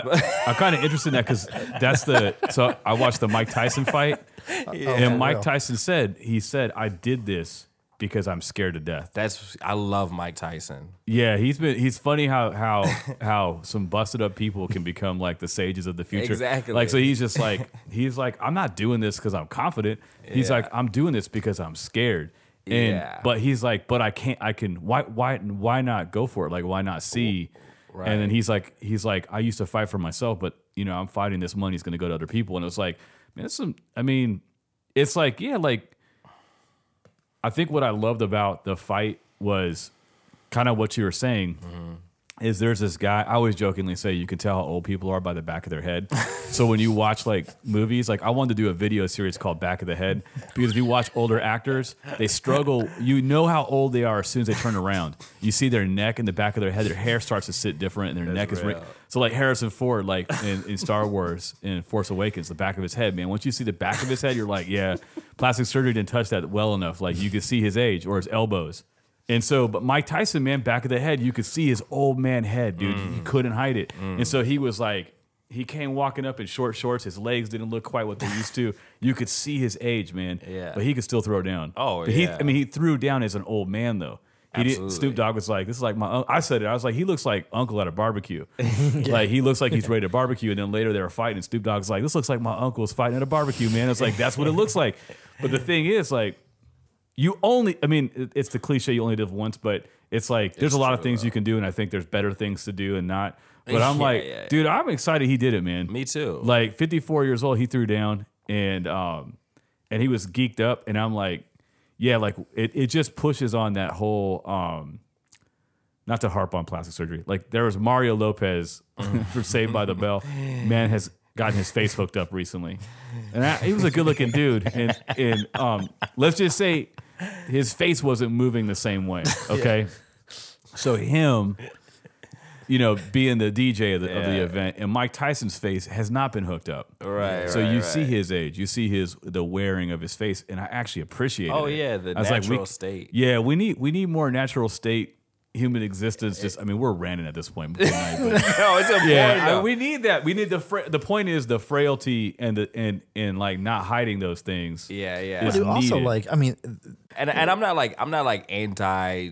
You know, you, you do what you want to do. It's Yeah, your body. But but I will say like, oh, and I'm not trying to romanticize about the East or whatever. But there is something super beautiful about like you know like the like the martial art like master. You know, it's like older. You know, like or like an older that's- that's older real, man. woman. Where else do you see that? like man? like the value Yeah. in like just age like i Yeah. think that there's something so beautiful and like and, and america is like youth youth youth youth youth but there's still so much youthfulness Hey, It- like be- you're even more old, young Listen, when you're I- old it's kind of hard to explain No, dude, I'm sorry, man.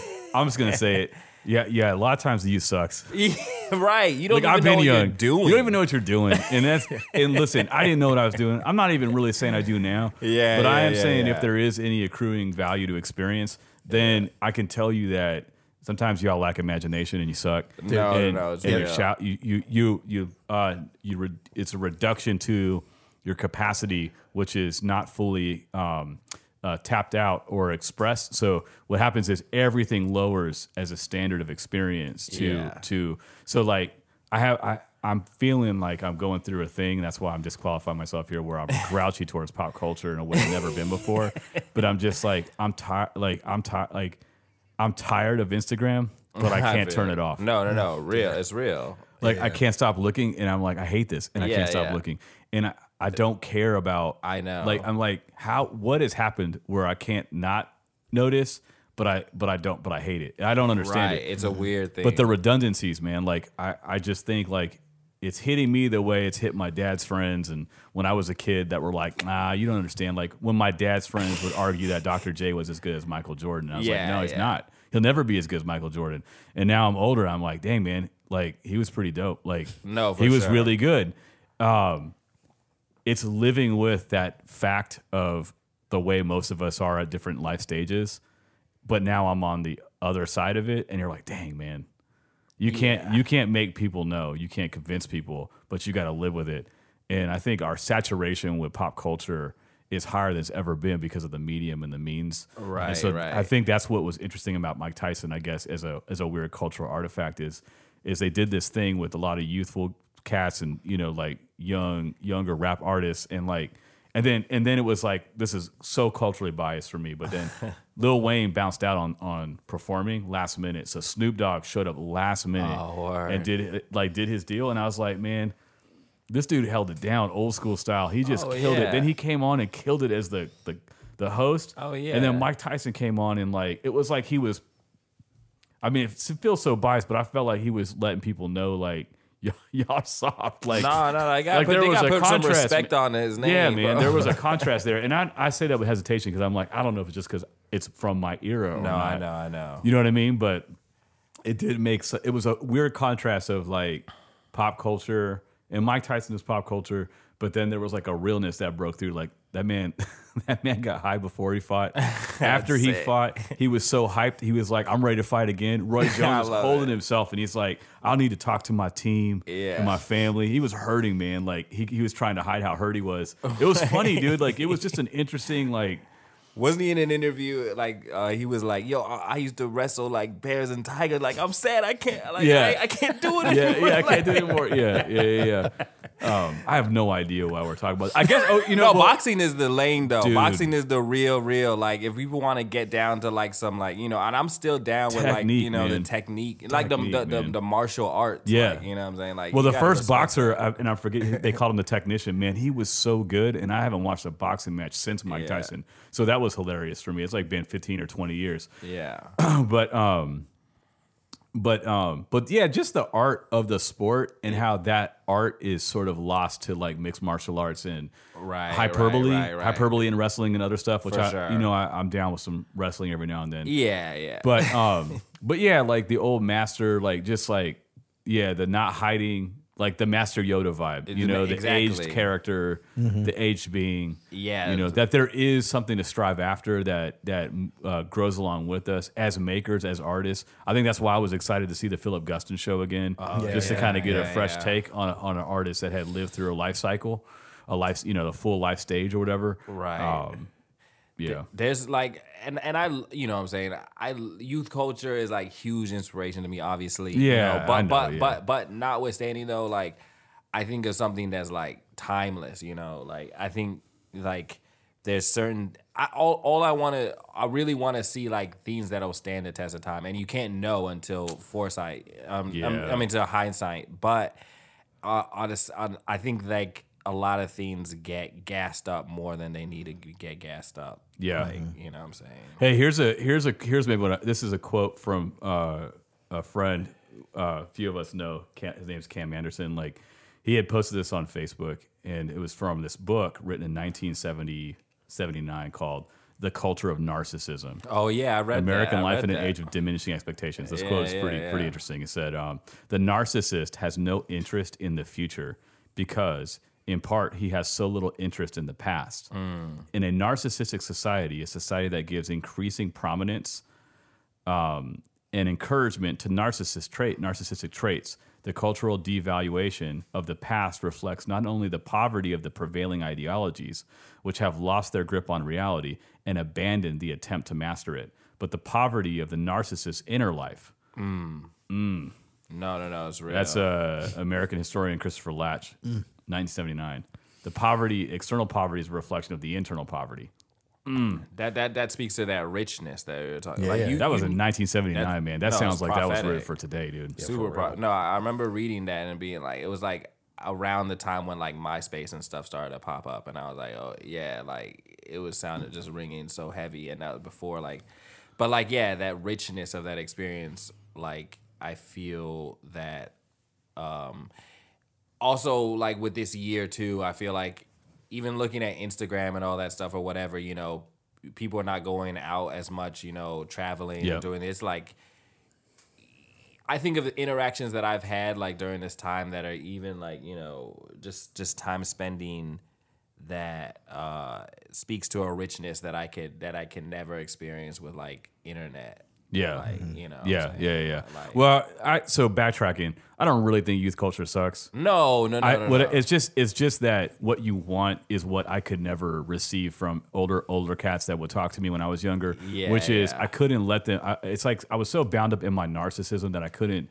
I couldn't heed the wisdom, For which sure, could be sure. which which is is a way of saying like the tran it's transformative when you heed the wisdom of of those that have lived.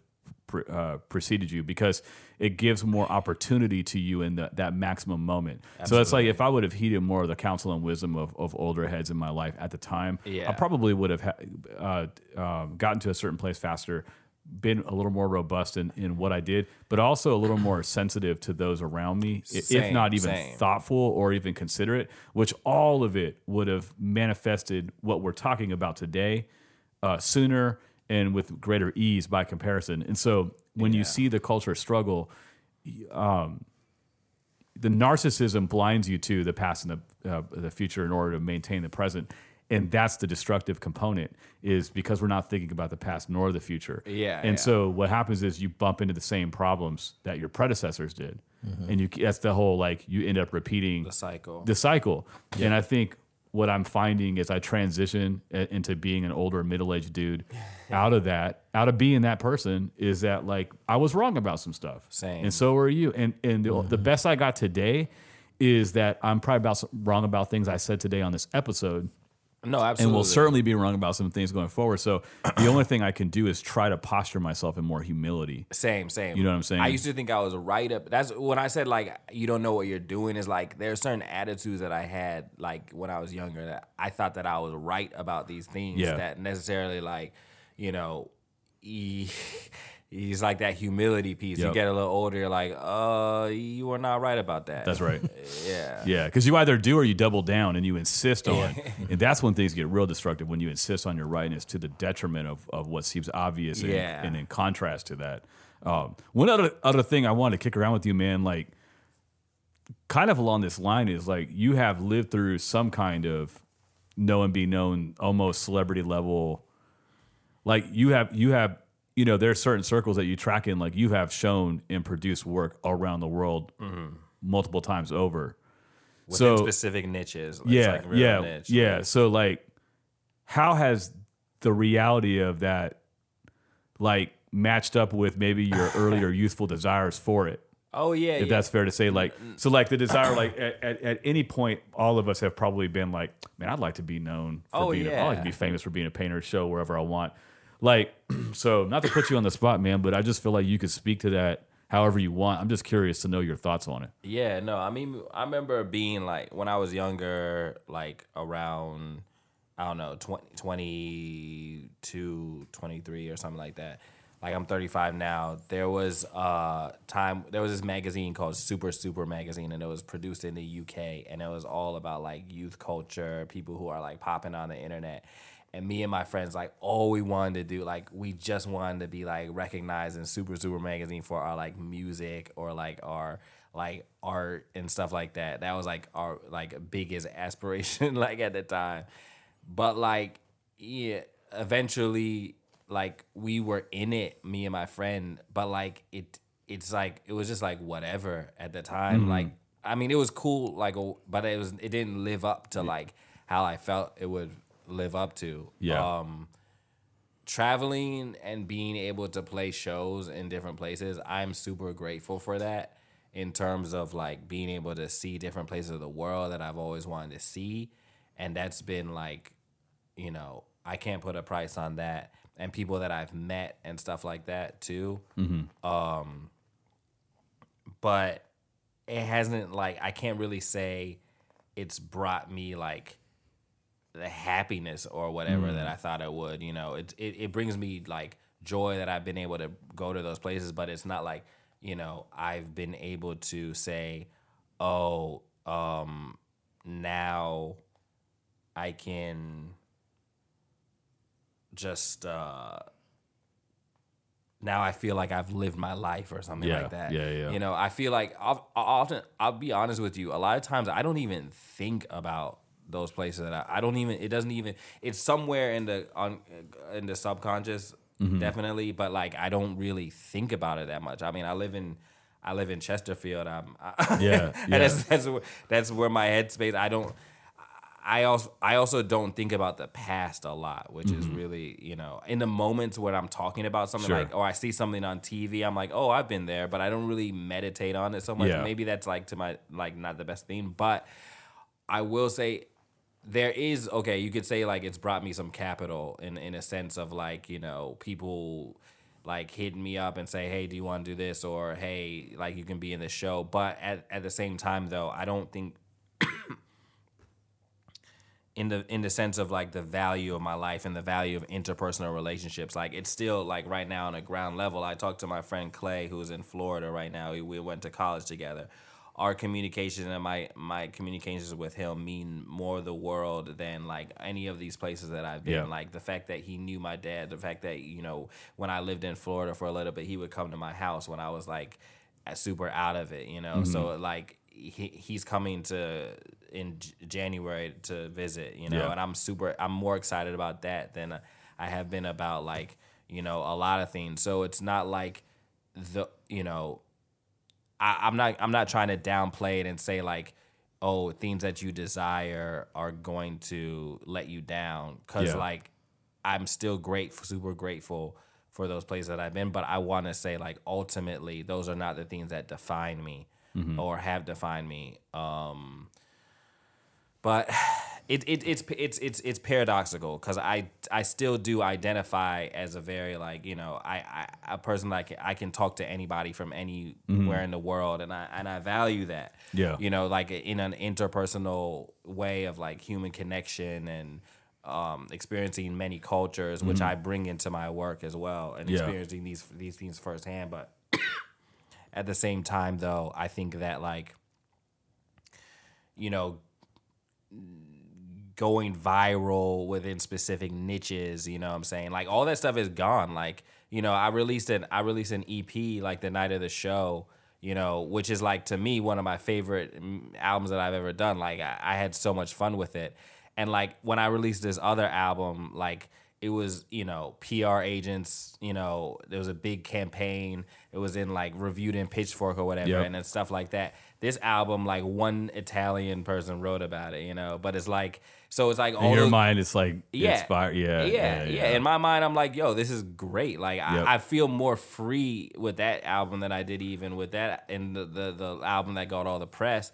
So it's like, I it's it's Yeah, a whole different way of moving now. Yeah. Like, you know, even with the clothes, you know, what I'm saying I don't I don't really care like how much it picks up. Like, if if if like if like one of my friends, if I can make like a dress and like you know what I'm saying like a, a handbag that like one of my friends like that I've known for a while is appreciates it and, and it brings value to it like that'll make me like bring me more joy Mm-hmm. than like you know it going down like in New York runway or whatever I don't Right, know right, right, right. Yeah, Yeah. No, that's interesting, man. I feel like, cause I feel like not everybody could speak to that yeah Yeah. the way that you can. I, I don't, I don't, ha- I don't share those same experiences. So, Yeah. like I can't speak to it as directly as you, or just from the experience no everybody has a yeah, Yeah, yeah, yeah. it's weird yeah, that's really interesting, man. no no no it's been good it's Yeah. it, it's and uh, like You seem a lot freer since than if we were to talk. I like, feel freer Yeah, you seem a lot freer to me. Yeah, yeah, no, I. I definitely feel like yeah, like less burdened by some things that that burdened me before. Um, so I I I'm grateful for that, and you know, uh, just want to continue, and also, but like interacting with people, it definitely, and like talking with people, Yeah, that definitely I feel like more than anything, um, those social interactions uh, help me to like get me out of myself Mm-hmm. in ways that like you know you start to think about those things that like oh you're not living up to this you're not living up to that no you're just like you're when you're talking to somebody you're just living Yeah, it's not yeah, even yeah, like yeah. living up to it. it's like you're so in the moment Right. that like and then it's like I want to share stuff with you I want to Mm-hmm. make stuff for you like I I, I meet with- up with somebody like I want to make I want to make something for you and they're like I want to make something for you let's Yeah. trade you know Yep. it's like um, yeah, nothing will be able to really like. I, and I think that also this this time has been good in that sense for like certain. I mean, like those types of like um idols that people have like celebrity worship or stuff like that it's like people you know are being forced to just like yo no you gotta like get out there and like you mm-hmm. know actually you know live your life because I don't know. I'm not saying that's it's like that for everybody, but I think like a lot in the way that things have slowed down in a certain way, like people have to really like look at things differently. Yeah, I always go back to it. I keep a friend of mine posted something about Kobe Bryant. Yeah. And he's like, man, I still, I still think about it. I was like, it's weird, man. I, I wasn't even a huge Kobe fan, Yeah. but for some reason, it's the one celebrity death that got me. No, no, no, no. I still think about it like way more than I care to admit. And I think it's because he was a supreme picture of kind of like um, a lot of the things that we value as Americans, especially. Yeah. And he's a very sort of worldly cat in the best sense. I mean, For he grew up in Italy. So, but he just had his brilliant mind uh, uh, ascended to the top in his craft Yeah. entrepreneurial. He was like a proud father, you know, of his daughters, like s- stayed married to one person. Like he was doing a lot of things Right. with endurance in an enduring way and with excellence. So you used to have endurance, excellence, youth, good looking guy. I mean, so I'm just saying, like, when you put it all together, success repeatedly, guy won an Oscar for his film. For sure. Like he was producing these books. Yeah. Um, and I love, you know, I'm always intrigued by entrepreneurs, especially with crossovers. Definitely. Like I'm always interested in how someone crosses over. So all that to say, something about his death that kicked off 2020 and was like a foreshadow, a dark wild. foreshadow for 2020. Like the day he died, I was teaching my daughter how to draw for the first That's time. crazy. Ivory. So how to shade. I was teaching her things I teach college Yeah. and you know she was seven at the time um, and so something about that i think has bugged me or stayed with me or, or, or encapsulated a kind of internal sorrow Yeah. because it's like mourning the death of a false hope mm. in the wrong things mm. That's huge. meaning because because because I'm, I'm always like kobe kobe bryant died I he's know, gone. I know. he died Yeah. like it's like normally it's like the idea that the best somehow Thrive. thrive. And so there's this idea that there's a hope that passes through your excellence. Yeah. And you're like, nah, Kobe Bryant died Right. at 40, Right. at 40 years old with a massive future ahead of him. As far, I mean, like I was like, dude, I think his post basketball career is going to be better than his NBA career. Right. That's that's what I really thought. I was like, I'm curious to see this man. But I think because it's a reflection in a weird way of like your smaller scale hopes for yourself, and so it's like a gut check. Like, what are you actually putting your hope in? Mm. That's And, real. yeah, I don't know. So I think that's been like the it encapsulates that for It me does. Mm-hmm. and it it does. puts me in check on all the stuff that we talk about doing and we are doing. Mm-hmm. And that's where I think the localized expression of working for my friends and with my friends has started to really resonate with me mm. uh, because I think that's probably my proper target. Mm. I don't know. I don't know. know. It's a weird morbid note. No, um, it's, it's real though. Mm-hmm. Yeah. Yeah. Yeah. Yeah. Yeah. Yeah, it, it's, it's solid, man. Um, and I think it's you know it's it's probably also a good spot to just kind of kind of close things out on because it's a, sure. I mean, it's a it's a good thing to let it kind of sit with us, right? I think that's even just kind of coming full circle back to where we started. You know that we kind of have that chance to to think about the choices we make and the way we want to, like, um, I don't know, let certain things be a part of of our uh, creative and professional practice. Uh, what things we don't want to have be a part of it. Like these are important decisions, you know, and it and it takes some time, just like we were talking about, like in a museum, it takes some time to sit with it. Yeah. Yeah. Yeah. yeah. it takes some Uh, sit with it and consider. So, um, Well, you real- real fast, where do we, where do we, where do we find you, man? What do we, what do you got? Anything you got coming up you want to share, and where do we find you? Um, shamelessly, I know we were just talking about Instagram, but that's Do it. I love Instagram, man. That's, I just said I hate it too. Yeah, yeah, yeah. I hate certain things about it, but I love it. That's bas Yeah, it's it's it's a double edged sword. Like that's why I've been like posting like a lot of things I've been working on, or it's uh like promoting like if I do new music or if I got a new project coming up. I mean, I got new collection of garments in the works that should I should be featuring uh, towards the end of the year, early January, um, and uh, working on some new music. Um, hit me up for like art advising, music advising as well. Doing that on Zoom and in person when possible, and also um, bigger project in the works, but it's for 2022 is Iroka's first uh, full on fashion show, which will be in um, Vienna. So I'm working on that project with a couple people talking about community. Like I'm working with like people that I went to school with on um, stage design, video production for it, and also different performers and models that I know, and getting my brother involved. So it's a longer term project, but that's that's what's like um, uh, slated for the future. It was supposed to be in 2021, but because of COVID, it turned into 2022, which is better because it'll give more time. Gotcha. Legit, man. It sounds like Thanks, you got man. a lot of stuff on your Keep plate. painting though, dude. Don't quit. Yeah, for see, real. We'll have to have you come back again just to do a very like nerdy talk strictly on painting. No, exactly. It's funny, All right. like how it didn't go into didn't that, go but there. no, there will be more painting and like, cause definitely that'll be incorporated into more of the designs, etc., and just like life. Cool. Yeah, yeah. Yeah, well, you know, as always, everybody out there, thanks for listening. We love you guys. You're a fantastic audience. And thanks, Chino, for coming by and talking with us again. And we will catch y'all all next time. Later.